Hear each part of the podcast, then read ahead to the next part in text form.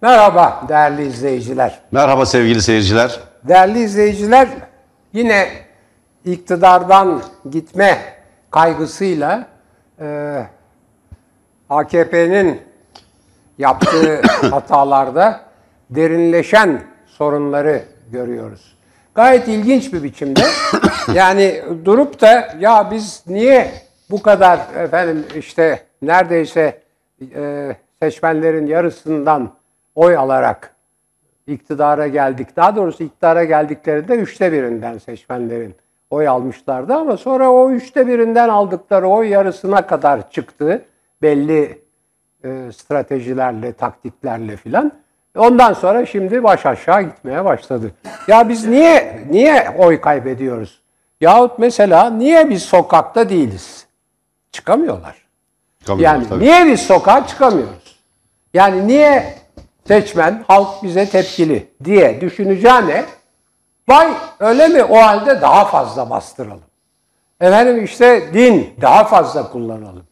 E, Efendim Diyanet İşleri Başkanı'nı hem Ayasofya'da kullanalım hem bilmem Amerika'da kullanalım. Sonra da İslamofobi bu keratalar. Batı bize İslamofobi diye e, saldırıyor veya haksızlık ediyor diye onları eleştirelim filan gibi bir takım e, pek de akılcı olmayan e, siyasetin e, yapısına da uygun olmayan bir takım tedbirlere veya e, eylemlere, söylemlere girişiyorlar. Yani baktığınız zaman bu e, yabancılaştırma, dışlama e, vesaire bütün o stratejinin daha derinleşerek gittiğini ve tabii 20 yılın sonunda bütün anayasa değişiklikleriyle filan hem polise yani hem devletin e, o zor kullanma gücünü meşru olarak hak olarak kullanan e, örgütlere hem de daha korkuncu yargıya hakim olarak gittikçe toplumu boğuyor yani. Şimdi ve gittikçe tabii boğuldukça toplum tepki veriyor. Bütün bunların üstüne bunlar çünkü bazı kesimlerce hissedilmeyebilir. Yani bazı kesimler öyle demokrasiydi, insan haklarıydı, hukuk devletiydi filan pek de umurlarında değil. Yani işte çünkü hayat kavgası insanların canına okuyor filan. Ama işte o hayat kavgasında tencere kaynamamaya başlıyor. Değerli izleyiciler o kadar fazla kaynak israfı var ki, o kadar fazla hortumlar farklı yerlere gidiyor ki gelen kaynaklardan, vergilerden, şuradan buradan. Yani işte üç büyük kenti kaybedince zaten İzmir onlarda değildi hiçbir zaman da. Üç büyük kentin ikisini Ankara ve İstanbul almış ve işte görüyorsunuz mesela şeyi bırakmıyor. Ee, adalardaki iskeleyi bırakmıyor. Ee, başka şeyler var. Ee, Haklısınız hocam. Vakıflar vesairelere akan o milyonlarca lira, e, milyonlarca lira kesildi. E, şimdi ve onların hesapları çıkıyor ortaya tabii. Her yere gayrimenkuller bağışlanmış, paralar verilmiş vesaire. Sonunda bir defa hukuk standartlarından uzaklaşılıyor. Bugün baktığımız zaman çok yürek yaralı, yaralayıcı iki tane karar var. Birisi tabii çok feci bir karar. 4 yaşında bir evladın, bir kızın e, kat zanlıları olarak mahkum edilmiş olanlar bugün beraat ettiler ve salı verildiler. Nasıl oluyor böyle bir şey anlamış değilim. Yani hani cezanın fazlalığı, usul konusundaki eksiklikler, şunlar bunlar filan tamam da yani birisi müebbet, öbürleri bilmem kaç yılla cezalandırılmış bir ağır ceza mahkemesi tarafından şimdi beraat ettiriliyor. Ya benim bunu anlamam çok zor. Çok zor. Üstelik bu bir cinayet olayı. Yani neyse. Birincisi bu bu çok hakikaten yürek yaralayıcı. O evladımızın o iri gözlü kızın şeyleri Dünya güzeli, ya çok dünya tatlı, adeta çok o bir güzel. gözler- Bütün çocuklar güzel, o da Evet, güzel. Tabii ve o gö- gözler üzerinden işte e, resimler yapan bir e, adam vardır diyeceğim ama o aslında kadın. Kocası e, kadının eserlerinin üstüne yatmış. Filmi filan da çekildi. Müthiş bir olay. Çok üzüldük. Derken bir de gezi olayı ve e, Kavala meselesi. İna- İnanılmaz Evet. bir şey. Yani Beraat ettiriliyor, tahliye edilmeden tekrar bir başka dava açılıyor. Ondan sonra o davanın gidişatına bakılıyor. Suçlanılması, suçlanması pek mümkün değil. Çünkü doğru dürüst delil yok, hiçbir şey yok. Bir takım böyle e, varsayımlar falan filan. Bir başka dava daha açılıyor. Başka bir davayla birleştiriliyor. İşte Gezi davası, çarşı davası, çarşıyla birleştiriyor. Çarşıdakiler tanımıyorlar. Bu futbolcu mu filan diyorlar buna. Yani Kavala'yı tanımıyor, tanıyor musunuz diyorlar. Onlar da futbolcu mudur diyorlar. Çünkü çarşı biliyorsunuz Beşiktaş taraftarları. O da bir garip dava Beşiktaş taraftarları. Onu gene içeride tutmaya devam ediyor. İşte Ahim yani Avrupa İnsan Hakları Mahkemesi bırakın dedi. Ee, Demirtaş'a süre verdi. İki tane aynı olay birdenbire gidiyor. Yani birisi Kavala olayı, bugün duruşması vardı onun için gündemde. Öbürü Demirtaş olayı 30 Eylül'e kadar süre vermişti. Ee, Avrupa Konseyi Bakanlar Komitesi Türkiye kararlara uymadığı için e, yaptırım yapacak, müeyyide uygulayacak.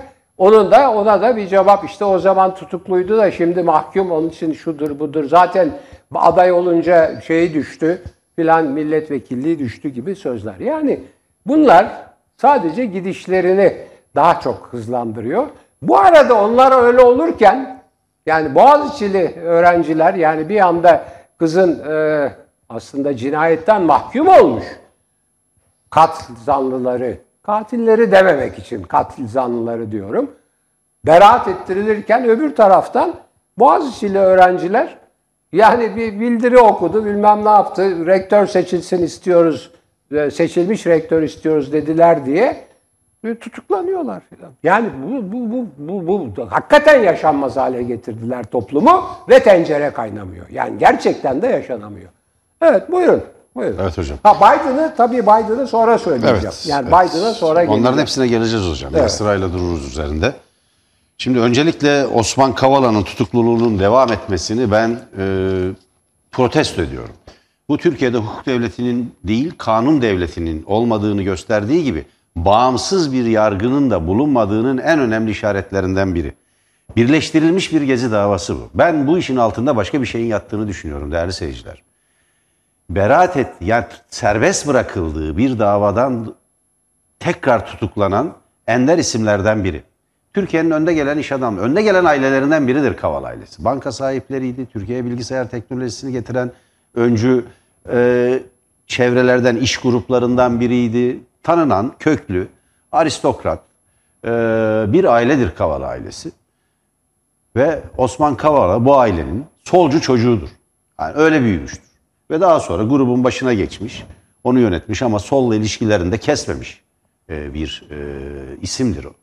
Osman Kavala. Ağırlıklı olarak liberal bir sol çevrede bulunmasına karşın her zaman ama her zaman her zaman yurtsever bir çizgide de durmaya çalışmış bir kişidir. Bunu gördük. Ben yetmez ama evet döneminde evet oyu verdiğini düşünüyordum ve hayır oyu kullandığını öğrendiğimde çok sevindim. Çünkü genel çizgisine de son derece uygun. Yetmez ama evet demiş olsa bile haksızlığa uğramış. Haksız yere tutuklanmış bir isimdir. Ancak ona biz şunu söyleyebilirdik. Bakın işte bir dönem yetmez ama evet dediğiniz bu iktidar Türkiye'yi bir cehenneme çevirdi. Bu cehennemin ateşi sizi de yakıyor diyebilirdik bu kadar ama bu haksız ve hukuksuz yere tutuklandığı gerçeğini değiştirmezdi. Kaldı ki hayır dediğini öğrendiğimde son derece mutlu olduğumu da özellikle belirtmek isterim. Osman Kavala'nın e, bu davayı, Gezi davasını tıpkı ama tıpkı, tıpkı Ergenekon, Balyoz, askeri casusluk davaları gibi birer kumpas davasına benzetmiş olması bu duruşmada bence çok önemli bir saptamadır, çok önemli bir gelişmedir. Evet, aynen öyledir. Bir kumpas davasıdır. Tıpkı Ergenekon davası gibi bir kumpas davası. Dolayısıyla buradan Ergenekon davası, kumpas davası açıldığı zaman kendisini solcu zanneden bazı ahmakların sonuna kadar gitsin demelerini bir kez daha hatırlatmak istiyorum hala gerekçe bulan Orhan Pamuk gibi, işte Nülüfer Göle gibi, hala bir dönem ya da Oya Baydar gibi, Aydın Engin gibi, hala yetmez ama evet değil, evet diyen Ufuk Uras gibi. İsimlere ben bir kez daha, bir kez daha Osman Kavala'yı örnek olarak göstermek istiyorum. Evet Osman Kavala'nın tutuklanmasında sizin payınız, bugünkü cehennemin yollarını döşediğiniz için sizin payınız son derece büyük. Son derece yüksek. Sorumluluğunuz son derece ağır. Yapmanız gereken basit bir şey var. Yüzünüzü topluma ve bu ülkeye karşı dönüp yanıldık evet özür dileriz demektir. Ya da bir öz eleştiri yapmaktır. Doğru düzgün. Vergi kaçırmadan bir kendi kişisel tarihinizden tarihinizle ilgili bir ara bilanço çıkarmaktır. Vergi kaçırmadan yapmaktır bunu. Bunu yaptılar hocam. Birincisi bu. Bu çok önemli bir e, gelişme olarak düşünüyorum. Osman Kavala'nın bugün bu tıpkı Ergenekon gibi bir kumpas. Komik şeyler de olmuş. Diyor ki Osman Kavala, çarşı grubundan biri benim için hangi takımda oynuyor demiş diyor. tamam mı? Yani o kadar alakasız isimler birlikte yargılanıyor ki bir, e, o kadar ilgisiz isimler bir, birlikte yargılanıyor ki ben Osman Kavala'nın niye hedef seçildiğinin üzerinde Türkiye'nin düşünmesi gerektiğini ne inanıyorum. Yani bir gariplik var bu işte. Bir insan dört yıldır tutuklanamaz böyle saçma sapan bir nedenle. Erdoğan iktidarının bir kin duyduğu, bir kin güttüğü, bir intikam davası yürüttüğü son derece açık. Ama bunun nedenini saptamak lazım. Galiba ona, galiba ona bir e, bir analizle, düşünerek vardığım bir sonuç ve kimi bilgilerle e, birleştirerek bu sonuca ulaştım. Ula, e, galiba Gezi'yi finans edenlerle gerçekten ilişkili olduğuna dair bir takım istihbarat raporlarının kendisine verildiğini zannediyor. Ve bu nedenle bir kin davası güttüğü kanaatindeyim. Osman Kavala'ya dönük. Zaten açık suçlama bu da iktidar çevrelerinden ama bu suçlamanın dayanağının bazı istihbarat raporları olduğunu ve bu raporların sahte, sadece durumu kurtarmaya dönük, kendi ideolojik ön yargılarını desteklemek amaçlı sahte, gerçekle ilgisi olmayan, gerçek dışı bir takım raporlar olduğunu düşünüyorum. Başka türlü olamaz. Tam tersine yani Osman Kavala kendisi değil ama içinde bulunduğu çevrenin, içinde bulunduğu çevrenin e, uzunca bir süredir, uzunca bir süre Türkiye'yi demokratikleştirecek diye özgürlükçü ve demokratik gerekçelerle AKP iktidarına destek verdiğini biliyoruz. Öyle. O çevrenin buna destek verdiğini biliyoruz. Buna rağmen bu kini gidiyor olması Osman Kavala dışındaki bir çevreden söz ediyor. Hayır demiş çünkü Osman Kavala. Tavrı net. Bir kez daha hatırlatayım. Bunu son derece mutlu olduğum bir bilgidir bu. Ama AKP iktidarının özel olarak Osman Kavala'yı hedef seçmesi, Kavala ailesini hedef seçmesi ve bunu bir intikam davasına dönüştürmesi ki devlet böyle bir intikam güdemez. Bir özel sebebi var. Bu sebebin bulunup ortaya çıkartılması lazım diye düşünüyorum hocam. Ben kendisine verilen bazı istihbarat raporlarının sadece kendi ideolojik varsayımlarını doğrulamak amaçlı, doğrulamak amaçlı ve gerçekle ilgisi olmayan bazı raporlardan hareketle bu davayı açtıkları inancındayım. Evet. O nedenle bunu intikam davası diye gidiyorlar. Ahim'in kararına rağmen yani Avrupa İnsan Hakları Mahkemesi'nin kararına rağmen bizdeki ilk tahliye kararlarına rağmen burada ısrar etmesinin sebebi budur. Budur. Başka bir şey yok. Ve bunu son derece vahim bir durum olarak görüyorum. Son derece vahim. Evet. Bir suç işleniyor. Açık bir suç işleniyor. Evet. Buyurun hocam. Şimdi e, ben bir, bir, bir ilave yapacağım.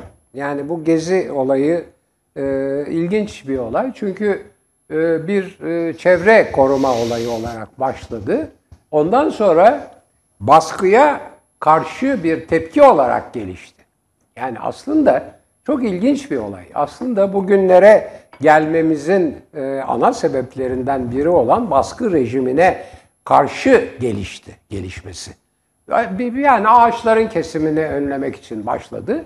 Derken işte e, Atatürk Kültür Merkezi'nin yıkılması, Topçu Kışlası işte falan falan. Layık, falan cumhuriyetçi bir itiraz da hocam. Evet ve bir de daha, daha önemlisi demokratik hakların kullanılması. Yani ifade özgürlüğüne filan karşı çıkılmasından e, genişledi. Şimdi benim iki tane teşhisim var. Aynen ben de sizin gibi düşündüm. Hiçbir bilgim yok. Yani açık bilgi olmayan, açık açık açık haber ve bilgi olmayan Benim bazı bilgilerim var hocam. İstihbaratım yok. Tamam. Benim bazı ben iki, var. iki, iki şeye bağlıyorum. Ee, bu Kavala üzerinden Gezi'nin bu kadar e, kin ve nefretle adeta izlenmesini iki şeye bağlıyorum.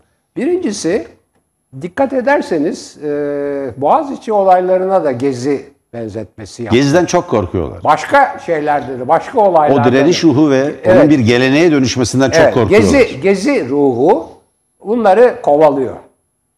Hani Marx demiş ya e, Avrupa'nın üstünde bir hayalet dolaşıyor, bir şey dolaşıyor diye. Spectre. Komünizm hayaleti. Spectra bir hayalet bir şey dolaşıyor diye. Burada da bir demokrasi hayaleti, bir bir gezi hayaleti dolaşıyor ve bunları çok korkutuyor. Çünkü o dönem hala e, etrafındaki insanlar, mesela Bülent Arınç, e, mesela Abdullah Gül filan gibi daha çünkü 2013 henüz. Filan etrafındaki bir takım insanlar hala demokrasinin budana budana D harfi bile kalmış olsa ya işte bilmem bu gezideki şeyi bir onların bir, bir Mübe- Mücella Hanım'ın filan bulunduğu bir, bir komiteleri vardı. Bir komite var. Onunla konuşalım diyor. Konuşuluyor onlarla. Onlarla konuşurken sinirleniyor. Terk ediyor. Kızı şey yapıyor. Onu yatıştırıyor filan. Siz bunlara tanık oldunuz biliyorsunuz. Yani onu hazmedemiyor. Yani nasıl benim otoriteme karşı çıkarlar diye. Çünkü o sırada Gezi'nin yani ana alanı olan Taksim etrafından simgeler yani laik ve demokratik rejimi dini bir rejim haline getirecek olan simgeler. Efendim işte e, eski kışla, cami, Atatürk Kültür Merkezi'nin yıkılması vesaire vesaire. Şimdi ve bu maalesef onun açısından tabii demokratik bir direnişle engelleniyor ve bir ay, bir aydan fazla aslında 27 Mayıs Yaklaşık iki ay hocam. Evet, yaklaşık e, e, bir buçuk ay falan daha ondan sonra bir hayli iniyor. 27 Ama Mayıs'ta devamı başlar. yani sürekliliği diğer illerde 27 yaklaşık iki ay. Mayıs'ta, 27 Mayıs gecesi başlar. Temmuz'un işte Sonuna doğru evet, sürer. e, 15'ine kadar hızlı gider sonra biraz düşer filan. Bu bunu yediremiyor, bunu hazmedemiyor. Birincisi bu. Yani her demokratik e, if- ifade özgürlüğüne dönük hareket onu rahatsız ediyor. Hele hele bunların bir Bir de yalan var hocam. Gezi'de güya denmiş ki zulüm 1453'te başladı. Yok, yok. Bunu yazan provokatörler Yalan, ya. Yazan bir yerde var. Fotoğrafını çektiler onu zaten geziciler sildi. Evet, evet. Başka Yani gezi eylemcileri sildi onu. Evet, başka provokasyonlar var. Can e, Ataklı anlatıyor. O sırada onun bulunduğu haber merkezinde Taksim'e tepeden bakıyor. Diyor ki arka ceplerinden telsizler e, gözüken adamlar gelip polis şeylerine e, araçlarına molotof kokteyli attılar diyor. Görüyoruz diyor yani sivil şeyler, provokatörler, görevli diyor filan. Neyse. Şimdi ben oralara girmek istemiyorum.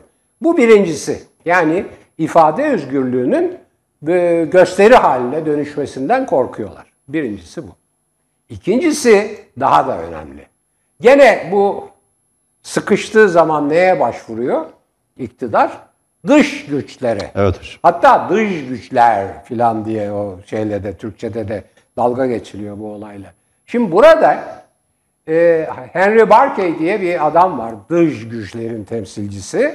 Efendim aynı yerde bulunmuşlar. Aynen Enis Berberoğlu'nun mahkum edilmesine yol açan efendim işte o Can Dündar'ın haber, yayınladığı şeydeki Cumhuriyet'teki haberi o verdi. Çünkü bakıyorsun o da o sırada Şişli'deymiş. Yani korkunç bir şey bu ya. Böyle bir şey olabilir mi? Böyle bir şey olabilir mi? Yani o Henry Barkey denen adamla Şişli bir buçuk milyon nüfuslu bir ilçe. şey de öyle. Bu Kavala olayı da öyle. Onlar yahu ben mesela çok dolaşan sevgili Yanardağ da öyle. Bizim bin türlü ilişkimiz var. Bin türlü toplantımız var. Hepsi açık, hepsi göz önünde. Hepsi bilinen şeyler. Önceden ilan edilen bilmem. O arada bir sürü de orada insan var. Hele bu diyelim ki bir ne bileyim Ak Merkez'deki bir lokanta veya bilmem adalardaki bir otel ya her yerde ya e, Taksim'deki bilmem Marmara, The Marmara evet filan. hocam. Şimdi buradan dış güçler hatırlayın Nazlı Ilıcak baya bir e, böyle WhatsApp gibi filan ona benzeyen bir programı bir dış örgüt adıyla karıştırıp dış örgüt var işte bunu kullanıyor hepsi dedi dediği şey bir program. Dolayısıyla dış güçler bir ifade özgürlüğünün bir gösteri haline Bir sohbet dönüşmesi. platformu. İki. Herkesin bildiği bir sohbet Evet, platformu. evet. İki, iki bence şeyi var. Ve bir de tabii üçüncüsü söyledi. Bırakmayacağım dedi bunun. Bunun dedi hesabını soracağım bırakmayacağım dedi. Bir de bunu şeye yaptı biliyorsunuz. Can Dündar'a yaptı o şey e, MİT tırları hikayesinde. O da yurt dışına kaçmak zorunda kaldı filan. Ben, ben, ben öyle yorumluyorum. Evet, peki. Şimdi ben e, günün en önemli olayının Osman Kavala olayı e, çok önemli bir gelişme, çok açık. E, derhal, derhal serbest bırakılması gerekiyor. Bu hukuk cinayeti haline gelen bu intikam davasının bir an önce bitirilmesi gerekiyor. Dediğim gibi ben protesto ediyorum tutuklu olarak yargılanmasını. Bir derin bir hak ve hukuk ihlali olarak değerlendirilecek ve adalet tarihine, yargı tarihine bir kara leke olarak geçecek davalardan biri. Fakat bugün günün en önemli olayı Sayın Kılıçdaroğlu, Cumhuriyet Halk Partisi Genel Başkanı Kılıçdaroğlu'nun yaptığı çıkış değerli seyirciler. Çok önemli. İzmir'in İzmir'in Seferisar kentinde Sosyal Demokrat Belediyeler Derneği'nin bir toplantısına katılıyor Sayın Kılıçdaroğlu. Daha sonrasında gazetecilerle sohbet ediyor. Bölge, yerel gazetecilerle. Orada söylediği şeyler çok önemli. Aynen okuyacağım. Aynen okuyacağım. Bir, arkadaşlar bunu KJ olarak da sevgili arkadaşlar yazacaktır. Kılıçdaroğlu siyasi cinayetler işlenebilir diyor. İktidardan gitmemek için siyasi cinayetlerin işleneceği bir döneme girebilir Türkiye diyor. Aynen okuyorum. Türkiye bir dikta yönetimine doğru gidiyor Kılıçdaroğlu diyor. Temel altyapısı filan oluşmuş durumda zaten. Evet yasal altyapısı oluşmuş durumda zaten. Yani onu hazırladılar bu antidemokratik yasalarla. Şu anda ben gayet net söylüyorum. Erdoğan ve AKP iktidardan gitmemek için siyasi cinayetler dahil her şeyi yapabilecek pozisyonda şu anda. Tekrar ediyorum.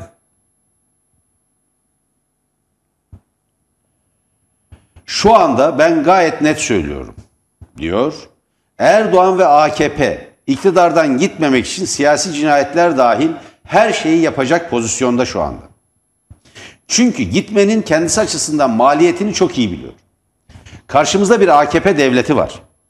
Yani devleti ele geçirmiş, devletleşmiş.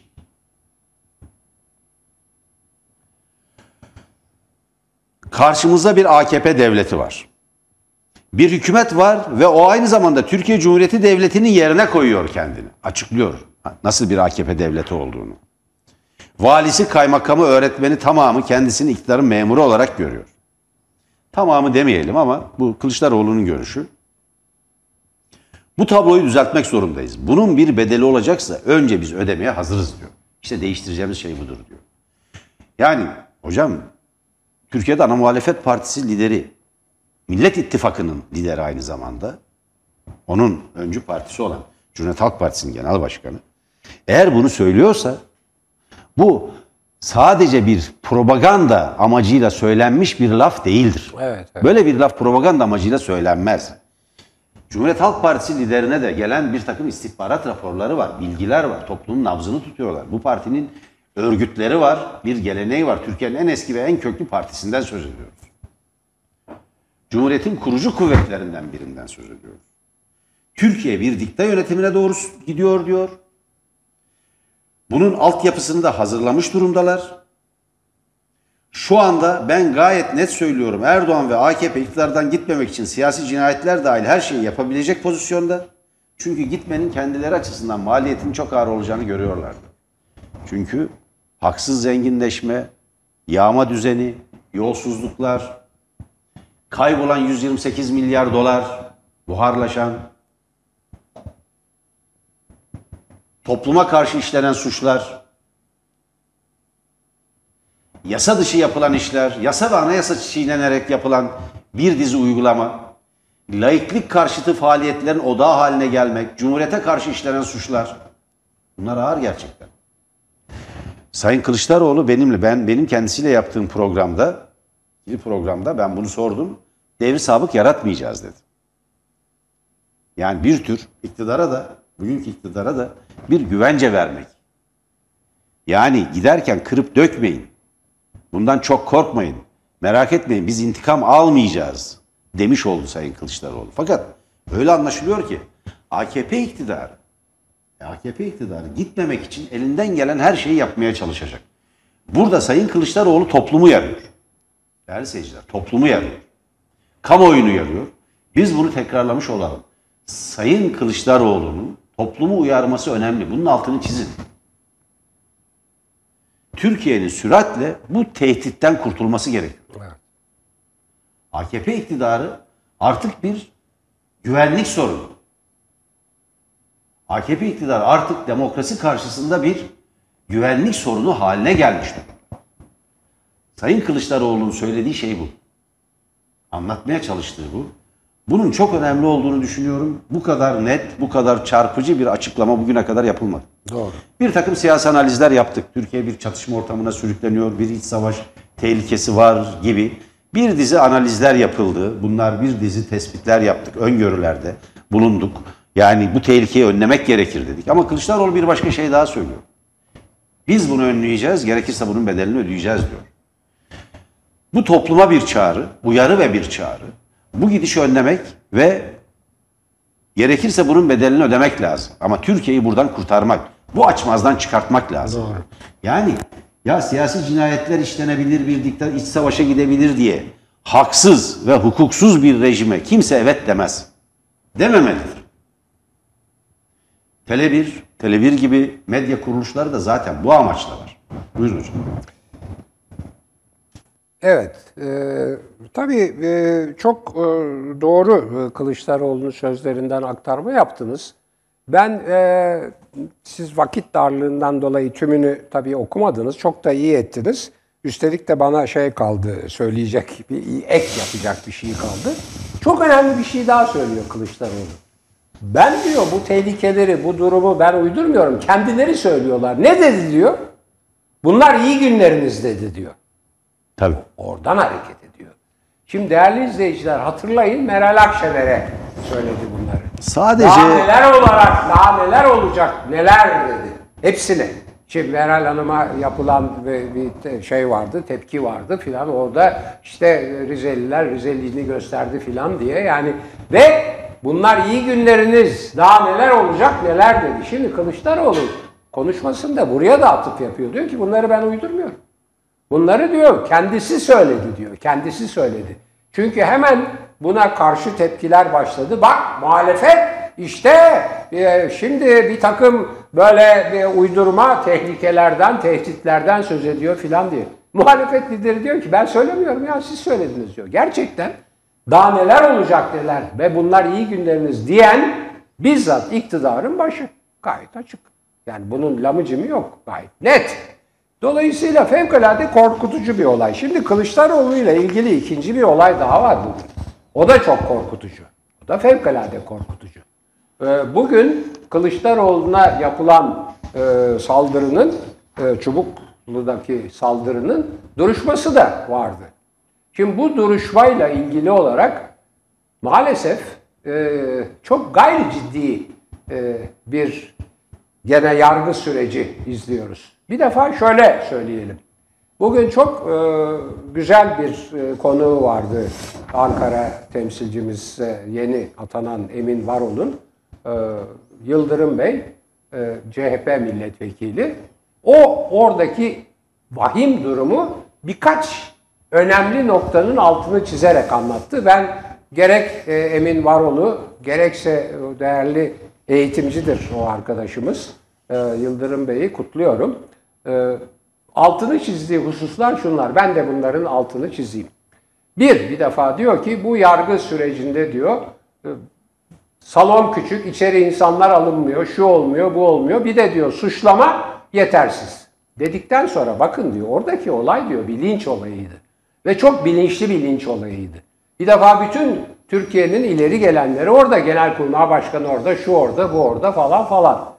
Ayrıca diyor, bakınız diyor, fark edilmeyen bir şey var. O araç diyor tahrip edildi. Yani top, bir topluluk linç için Kılıçdaroğlu'nun genel başkanın etrafını çevirdi. Biz ayrı düştük diyor. Levent Gök'le birlikte ve bir milletvekiliyle birlikte ayrı düşmüşler. E, Aramız e, kapatıldı. Bizi de diyor. İşte Levent Gök diye onu işaret ettiler. Düşse diyor yere ya ben düşsem Linç edecekler. Öleceğiz diyor. Ben şimdi burada olmayacaktım diyor. Aynı şeyi Levent Gök de söyledi filan. Arabayı tahrip etmişler. Eve sığınıyor. Köyde eve sığınıyor veya kasabada neyse işte eve eve sığınıyor. Evi yakın diyorlar. Yani cana kasıt var. Kat olayı, kat, katle dönük bir eylem orada söz konusu. Ondan sonra oradaki kadın evet o benim ama farkında değilim diyor.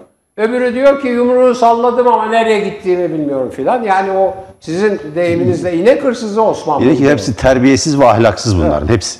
Ve hepsi. bunlar- Yani yalan söylüyorlar çünkü. Hepsi, hepsi Hepsini gördük biz. Ve Hepsini maalesef- gördük. Ve maalesef ve maalesef dava ağır cezada görülmesi gereken bir bir Zannediyorlar suikast- ki dava kapanacak. Hayır. Hayır, o köyde o değil. görüntüdeki herkes bunun hesabını Tabii, teker teker verecek hiç. değil. Unutmasınlar. Bir de o var. Yani- Mahşere kalmaz o. evet. Bir de o var. Yani Kılıçdaroğlu'nun bugün suikastlar filan dedi. Kendi yaşamış ya. Canını zor kurtarmış adam. Korkunç bir şey yani. Gerçekten korkunç bir şey. Milli Savunma Bakanı orada. Eski Genelkurmay Başkanı. Emniyet müdürü orada. Emniyet müdürü, ya dehşet verici bütün devlet orada, devletin vurucu gücü orada. Polis orada, jandarma orada. Jandarmaya şeye onun aracına binmek istemişler. Bu iki milletvekili Bunu almamış. katan da inek hırsızı. Sonra da benzin çalarken yakalandı. Neredeyse milli kahraman yapacaktı. Bunların kahramanları genelde böyle oluyor hocam. Şimdi değerli izleyiciler, dolayısıyla Kılıçdaroğlu'nun söylediği şey hiç öyle kafadan atma falan bir şey değil. Bunların kendi e, yaptıklarından ve söylediklerinden kaynaklanan bir şey. Ayrıca hatırlatalım, tetikçi bir takım arkadaşlar bir takım yerlerde bunu açıkça dile getirdiler zaten. Yazılarında ve ekranlarda. Yani şimdi bana çıkarttırmasınlar kim ne yazmış, kim ne söylemiş. Siz onları çok iyi Evet biliyorsunuz. hocam. Böyle de bir durum zaten o taraftan geliyor. Tehdit. Bir tanesi de diyor ki bu, bunu iktidarı kaybederlerse biz mahvolduk diyor filan. Osman Kavala'nın tutukluluğu konusunda önemli bir şey söyleyeceğim hocam. Evet buyurun. Yani bir ayrıntı var. Sizin de mutlaka dikkatinizi çekmiştir. Değerli seyirciler hemen onu belirtip geçeceğim. Başka önemli bir gelişme var çünkü. Osman Kavala'nın tutukluluğuna devam kararı genellikle ikiye bir veriliyor. Evet gene oy çokluğu. Evet, oy çokluğu. Şey değil, oy İki, değil. Evet. iki hakim ki ağır ceza mahkemesi bu. Üçlü, üç hakim var. İki hakim tutukluluğun devamına birisi ise e, tutukluluk süresinin yeterli olduğunu belirterek tahliye edilmesini talep ediyor ve karara şerh düşüyor. Şimdi bunun bir oyun olduğunu düşünüyorum. İstisnasız bir şekilde böyle gelişiyor olay. Yani ikiye bir. Yani oy çokluğuyla karar veriliyor. Böylece mahkemenin demokratik bir yargılama yaptığı, tarafsız, siyasi baskıdan eee, ayrı, siyasi baskıya karşı direnen aslında siyasi baskı altında olan bir heyet değil, özgür iradesiyle ve yasalara göre karar veren bir mahkeme heyeti görüntüsü oluşturulmaya çalışılıyor. Şimdi hakim yine şerh yazmış. Şerhte şunu söylüyor. Sanığın savunmasının alınmış olması, tahliyesini isteyen hakim. Alınmış olması, delillerin toplanmış olması, dosya kapsamı, delil durumu, dosyanın geldiği aşama. Bu aşamadan sonra sanığın delil karartma ihtimalinin bulunmaması, sanığın tutuklulukta geçirdiği süre, tutukluluğun bir tedbir oluşu, tutu- tutuklulukta istenilen amaca adli kontrol tedbirlerinden bir ya bir veya birkaçının uygulaması ile uygulanması ile ulaşılabileceği değerlendirilerek tahliye edilmesini talep ediyor. Bunu yazıyor. Bu da bir kalıp gibi standart. Evet tabii. Kalıp gibi. Yani e, Osman Kavala'nın bütün duruşmalarında tahliye talep edilen bütün duruşmalarında böyle bir şerh düşüyor hakimlerden biri. Fakat tahliye edilmiyor. Bu tamamen bir oyun olduğuna dair bu yöndeki iddiaları güçlendiren bir tutum. Her mahkemede bu yaşanıyor. Çünkü bağımsız, iktidarın kontrolü dışında ve özgür iradesiyle karar veren bir heyet profili çizilmek istendiğine dair çok ciddi, çok esaslı bir kuşku yaratıyor. Her duruşmada bu gerekçeyle şerh düşülmesi ve oy çokluğuyla tutukluluğunun devamına karar verilmesi, bir hakimin tahliyesini istemesi tamamen bu amaca dayalı diye düşünüyorum hocam. Evet çok haklısınız tabii. Şimdi e, değerli izleyiciler, iktidarın en başının söylediği çok daha anlamlı bir şey de var. Burada ben söyledim ama şimdi bu burada tekrarlamak lazım. Dün söylemiştim. Bu yolla diyor belediyeleri kastederek, belediyeleri örnek verdiklerini kastederek. Bu yolla diyor iktidarı istemekten vazgeçin diyor. Dehşet verici bir şey. Yani muhalefet eğer iktidarı istemekten vazgeçerse hani birisi demiş ya e,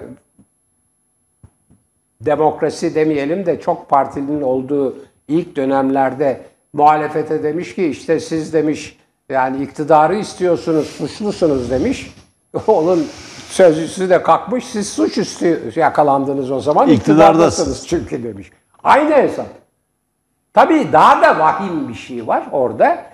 Bu sözü durup dururken söylemiyor. Yani genelde muhalefet iktidara talip olmasın demiyor. Bu yolla diyor. Hangi yolla? Belediyeler yoluydu. Yumuşak karnı. Bugün ne dedi Kılıçdaroğlu? Müthiş bir şey söyledi. Müthiş bir şey. İstanbul halkının seçtiği belediye başkanına randevu vermeyen cumhurbaşkanına İstanbul halkı da oy vermeyecek dedi. Vermez dedi. Cezalandırıyor. 16 milyon insanı cezalandırıyor. Hiçbir adım atmasına izin vermiyorlar. İstanbul'un da Ankara'nın da. Hala bulduğu kredi yurt dışından metrolar için, metrobüsler için vesaire izin verilmedi alamıyor. Her türlü engel, her türlü engel söyleniyor ve tabii her türlü yardımı da yapıyor bu belediyeler. İş buluyor, aş veriyor, her türlü tam bir sosyal devlet anlayışıyla hareket ediyorlar. Ve objektif ölçülerle yani öyle senin adamın benim adamım yok. Mansur Yavaş işte e, en ters yere hizmet götürmüş teşekkür ediyorlar filan kendisine. Çünkü Kılıçdaroğlu'nun şeyi var hiç oy almadığınız yerlere özellikle hizmet götürün diyor filan. Şimdi bu iktidarın yumuşak karnı. Çünkü kendi hizmet etmediği gibi yapılan hizmeti de önlüyor. Ve örneğin fon bulmak için, kaynak bulmak için para toplayan belediyelerin paralarına el koydu. Eskişehir Belediyesi'ndeki aşevin paraları, aşevi için toplanan paralar. Yani yoksullara yemek verilen aşevinin parasını evet, aldılar. Tencereyi aldı önlerinden.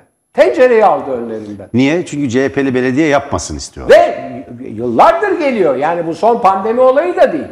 Böyle bir böyle bir böyle bir tavır evet, doğrusu hocam. hiç evet, mümkün hocam. değil. Onun için yani bu Kılıçdaroğlu'nun söylediği tehditler ve tehlikeler kendi kafasından çıkmış sağlıksız şeyler değil. Tamamen iktidarın eylem ve söylemlerinden yaptığı çıkarsamalar. Evet efendim. Hocam Biden'ın bugünkü e, basına yansıyan ve e, Temsilciler Meclisi Başkanı Nancy Pelosi'ye gönderdiği yazı, mektuptaki bir detay bence çok önemli. Biden, Amerika Birleşik Devletleri Başkanı Joe Biden'dan söz ediyoruz. Biden bu mektubunda ki Beyaz Saray'ın sitesinde şu anda yayında. Bu mektubunda Türkiye'nin Suriye'deki, Türkiye'nin demiyor. Ona ona geleceğim. Türk o çok çok ayrıntı önemli. Türk hükümetinin ayrıntı önemli. O kadar önemli evet. ki o. AKP hükümetini hedefliyor. Evet, evet. Diyor ki AKP hükümetinin, Türkiye hükümetinin, Türkiye hükümetinin Suriye'deki eylemleri Amerika Birleşik Devletleri için tehdit oluşturuyor diyor. Bu bütün köprüler atmak demektir. Niye Birleşmiş Milletler Genel Kurulu'na gittiği zaman Sayın Erdoğan'la görüşmediği ortaya çıktı. Bakın iktidarınızı borçlu olduğunuz bir güç, bir güç ona en küçük ihanetinizde, en küçük ihanetinizde.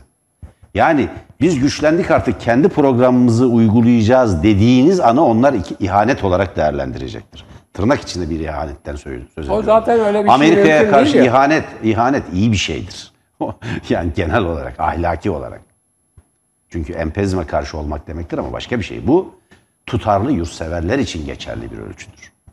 AKP gibi bir Amerikan projesi olarak kurulmuş, bir Amerikan projesi olarak doğmuş, küreselleşmenin ya da Büyük Orta Doğu projesinin bir yan ürünü, bir imalatı olan bir parti bu güç tarafından iktidara taşınmışsa işte böyle bir tabloyla karşılanır. Ne diyor Biden?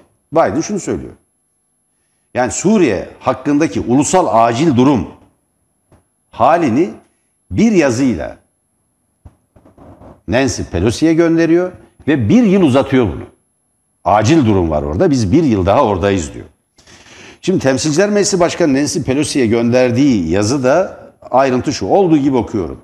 Suriye'de ve Suriye'ye ilişkin durum özellikle de Türkiye hükümetinin Evet. Türkiye hükümetinin altını çizelim Türkiye hükümetinin Suriye'nin kuzeydoğusunda askeri taarruz düzenleme yönündeki eylemleri burası da önemli. IŞİD'i yenilgiye uğratma çabasına zarar veriyor. En önemlisi bu. Evet. Ya orada bir IŞİD'i yorum yapacağım. yenilgiye Evet. uğratma çabasına zarar veriyor. evet. Evet.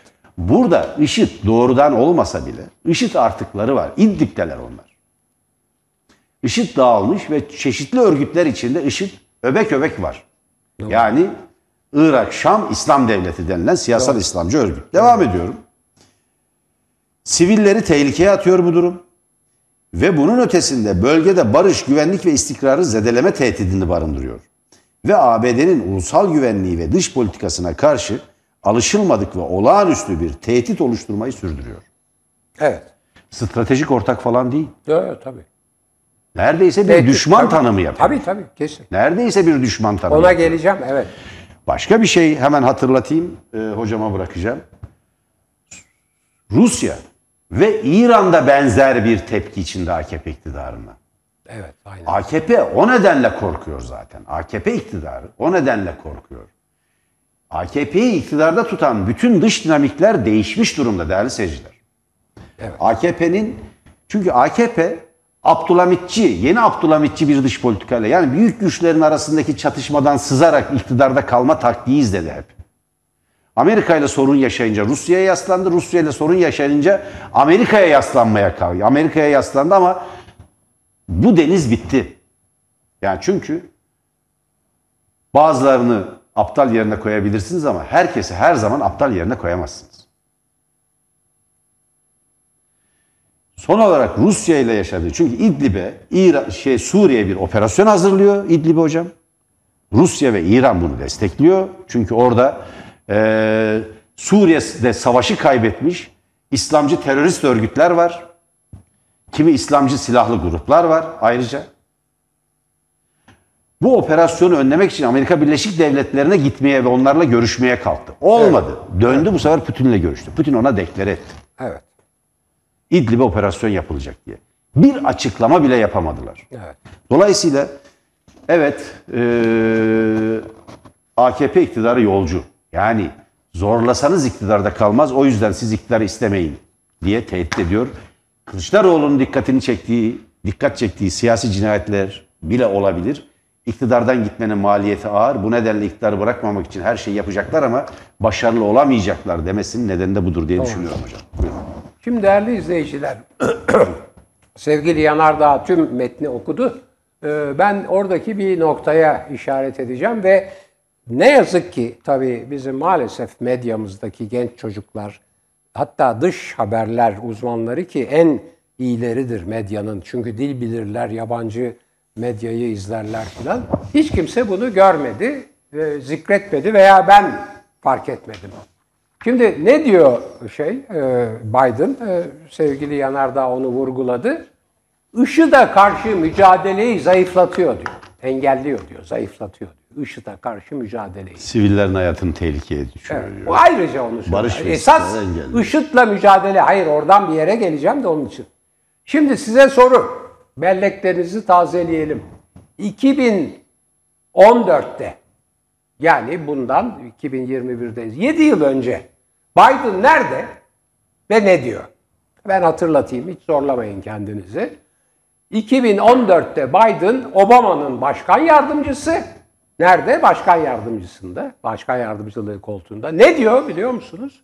Harvard'daki bir konuşmasında Türkiye'nin IŞİD'e müzahir olduğunu, yardımcı olduğunu işte filan ima eden, e, kimi zaman kimilerine göre de açıkça ifade eden bir konferans veriyor, bir bir bir söyleşi yapıyor.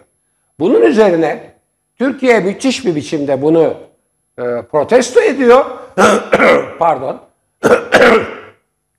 Bu bir türlü koronadan kurtulamadık. Müthiş bir biçimde Türkiye bunu e, protesto ediyor. e, ki o sırada burada çok dile getirildi. Kitaplar yayınlanmış, IŞİD'lilerin nasıl Türkiye'de geldiğine, hastanelerde Türkiye'ye nasıl geldiğini, hastanelerde nasıl tedavi edildiğine ilişkin değil mi? Burada Merdan Yanardağ Tabii, bunları tabii, söyledi. tabii, tabii hocam. Basılı kitap var. IŞİD'li liderlerle yapılmış mülakatlar var. Türkiye'ye nasıl geldiğini, nasıl burada muamele gördüğünü anlatan İngilizce'de basılmış kitaplar var. Türkçe'de de bir bölümü biraz yansıdı filan. 2014. Türkiye çok protesto edince Amerikan Dışişleri Bakanlığı da yok canım onu demek istemedi Biden. Tamam işte falan filan diye kapatıyor. Yani zaten bugün başkanlık koltuğunda oturan Biden'ın gözünde bu iktidar Türk Türkiye'nin hükümeti diyor. Türkiye demiyor. Bu iktidar IŞİD'le olan ilişkilerinde e, geçmişte de bir takım sıkıntılar yaşamış bir Çok iktidar. net Türkiye hükümeti diyor. Net Evet. bu. Bu ayrım çok önemli. Ve ve ve zaten Biden bu şimdi her ya kitap yayınlanmış diyorum size. Yani bir Amerikan başkanının bundan habersiz olması mümkün mü? Yani o da bazı şeyleri biliyor, görüyor ve ne diyor? IŞİD'le mücadeleye engel oluyor diyor. Bu müthiş bir şey. Bütün tarihe geri dönüldüğü zaman bu 2021'den 2014'e Ben gidin. affedersiniz hocam gidin. arkadaşlara ben bir ricada bulunayım. Türkiye demiyor arkadaşlar. Türkiye Evet. hükümeti diyor. Alt KJ'yi, alt yazıyı e, değiştirirseniz Türkiye hükümeti. Evet. Benim söyleyeceklerim bu kadar. Yani Biden bu konuda ısrarlı. 2014'te de söylemişti bunu. Sonra çevir kazı yanmasın, padişah uyanmasın hikayesi çok protesto edince Türkiye. e, istemiyor Amerika arayı bozmayı. Ve en son tabii bu bağlamda biraz evvel Yanardağ değindiği için söyleyeyim. 4 milyar dolar nerede? 2,5 milyar doları Rusya'dan alınan S-400'lerde, S-400'ler nerede? Gömülü. 1,5 milyar doları F-35'lerde nerede? Amerika'da gelmiyor. Ne yapıyor Türkiye? 40 tane daha F-16, 80 tane de F-16 için yenileme kiti. Buyurun. Neden yeniden e, F-16 almak istiyor hocam Türkiye? AKP iktidarı. F, F 35, 35'lere izin verilmedi de ondan. Ve programdan çıkarıldı. Güya bizde üretilecekti parçaları. 4 milyar dolar gitti. Öbürü de gömüldü. Nerede 4 milyar dolar? 2,5'u toprak altında, 1,5'u da Amerika'da. Kötü politikanın, Abdülhamitçi dış politikanın güya denge. Evet Efendim çok biz Rusya'yı Amerika'ya, Amerika'yı da Rusya'ya karşı kullanır, aradan sıyrılırız. Her ikisini de düşman yaptılar. Ayrıca İran ve Suriye'de işte orada Caması. belli. Hocam şey e, şimdi bu F-16 meselesi size şeyi hatırlatmıyor mu hocam? Almanya ve Fransa'yla da sorun olduğu zaman onlara ihale verilmedi mi? Tabii aynen. Concorde uçağı, yolcu uçağı Aynen. alması için teklif yapılmadı mı? Aynen. Rusya'yı Amerika'ya karşı kullanmak güya amacıyla Rusya'dan S-400'ler alınmak istenmedi mi? Akkuyu nükleer santral ihalesi verilmedi mi? Tabii. Olmadı ama değil mi? Bu çok ona benzemiyor mu hocam? Aynen. Aynen. Uçak alımında pek hatırlatalım. Boeing 707'yi alıyor ve Boeing'i alıyor affedersiniz 747, 777 Boeing'leri alıyor Amerika'dan, Airbus'ları alıyor Avrupa Birliği'nden. Böyle e, çok müthiş canım ne biçim dengeler. Evet. Hava otobüsü. Hava otobüsü. Evet.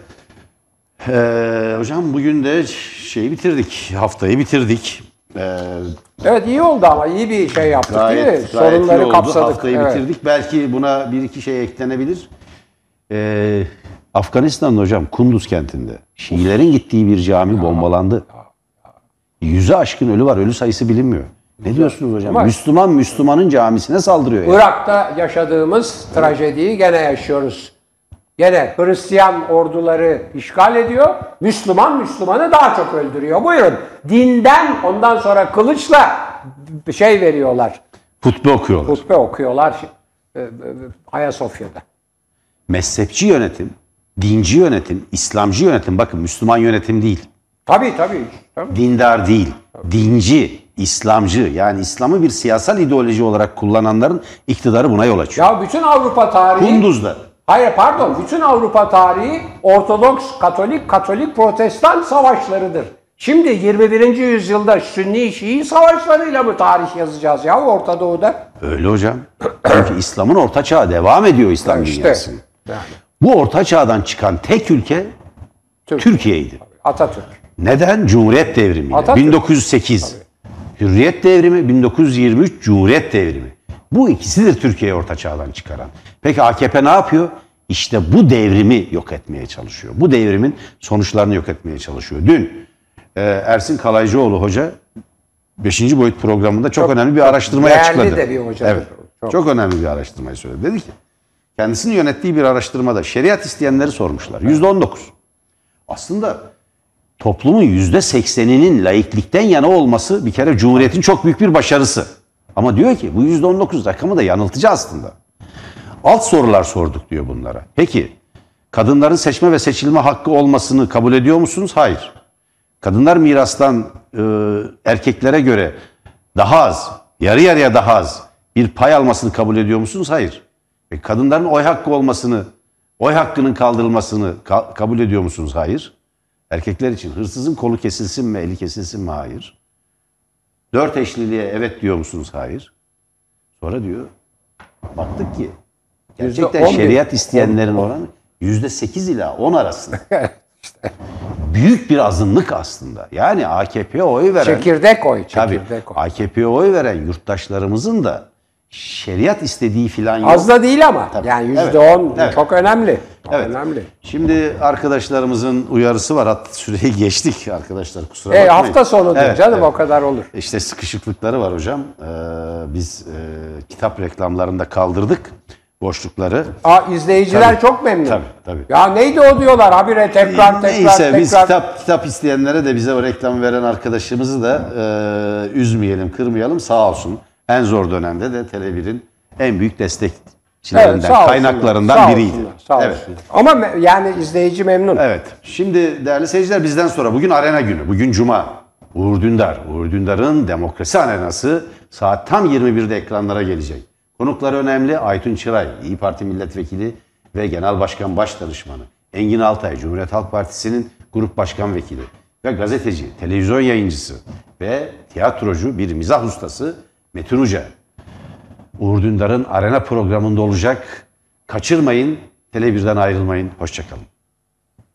Hoşçakalın değerli izleyiciler.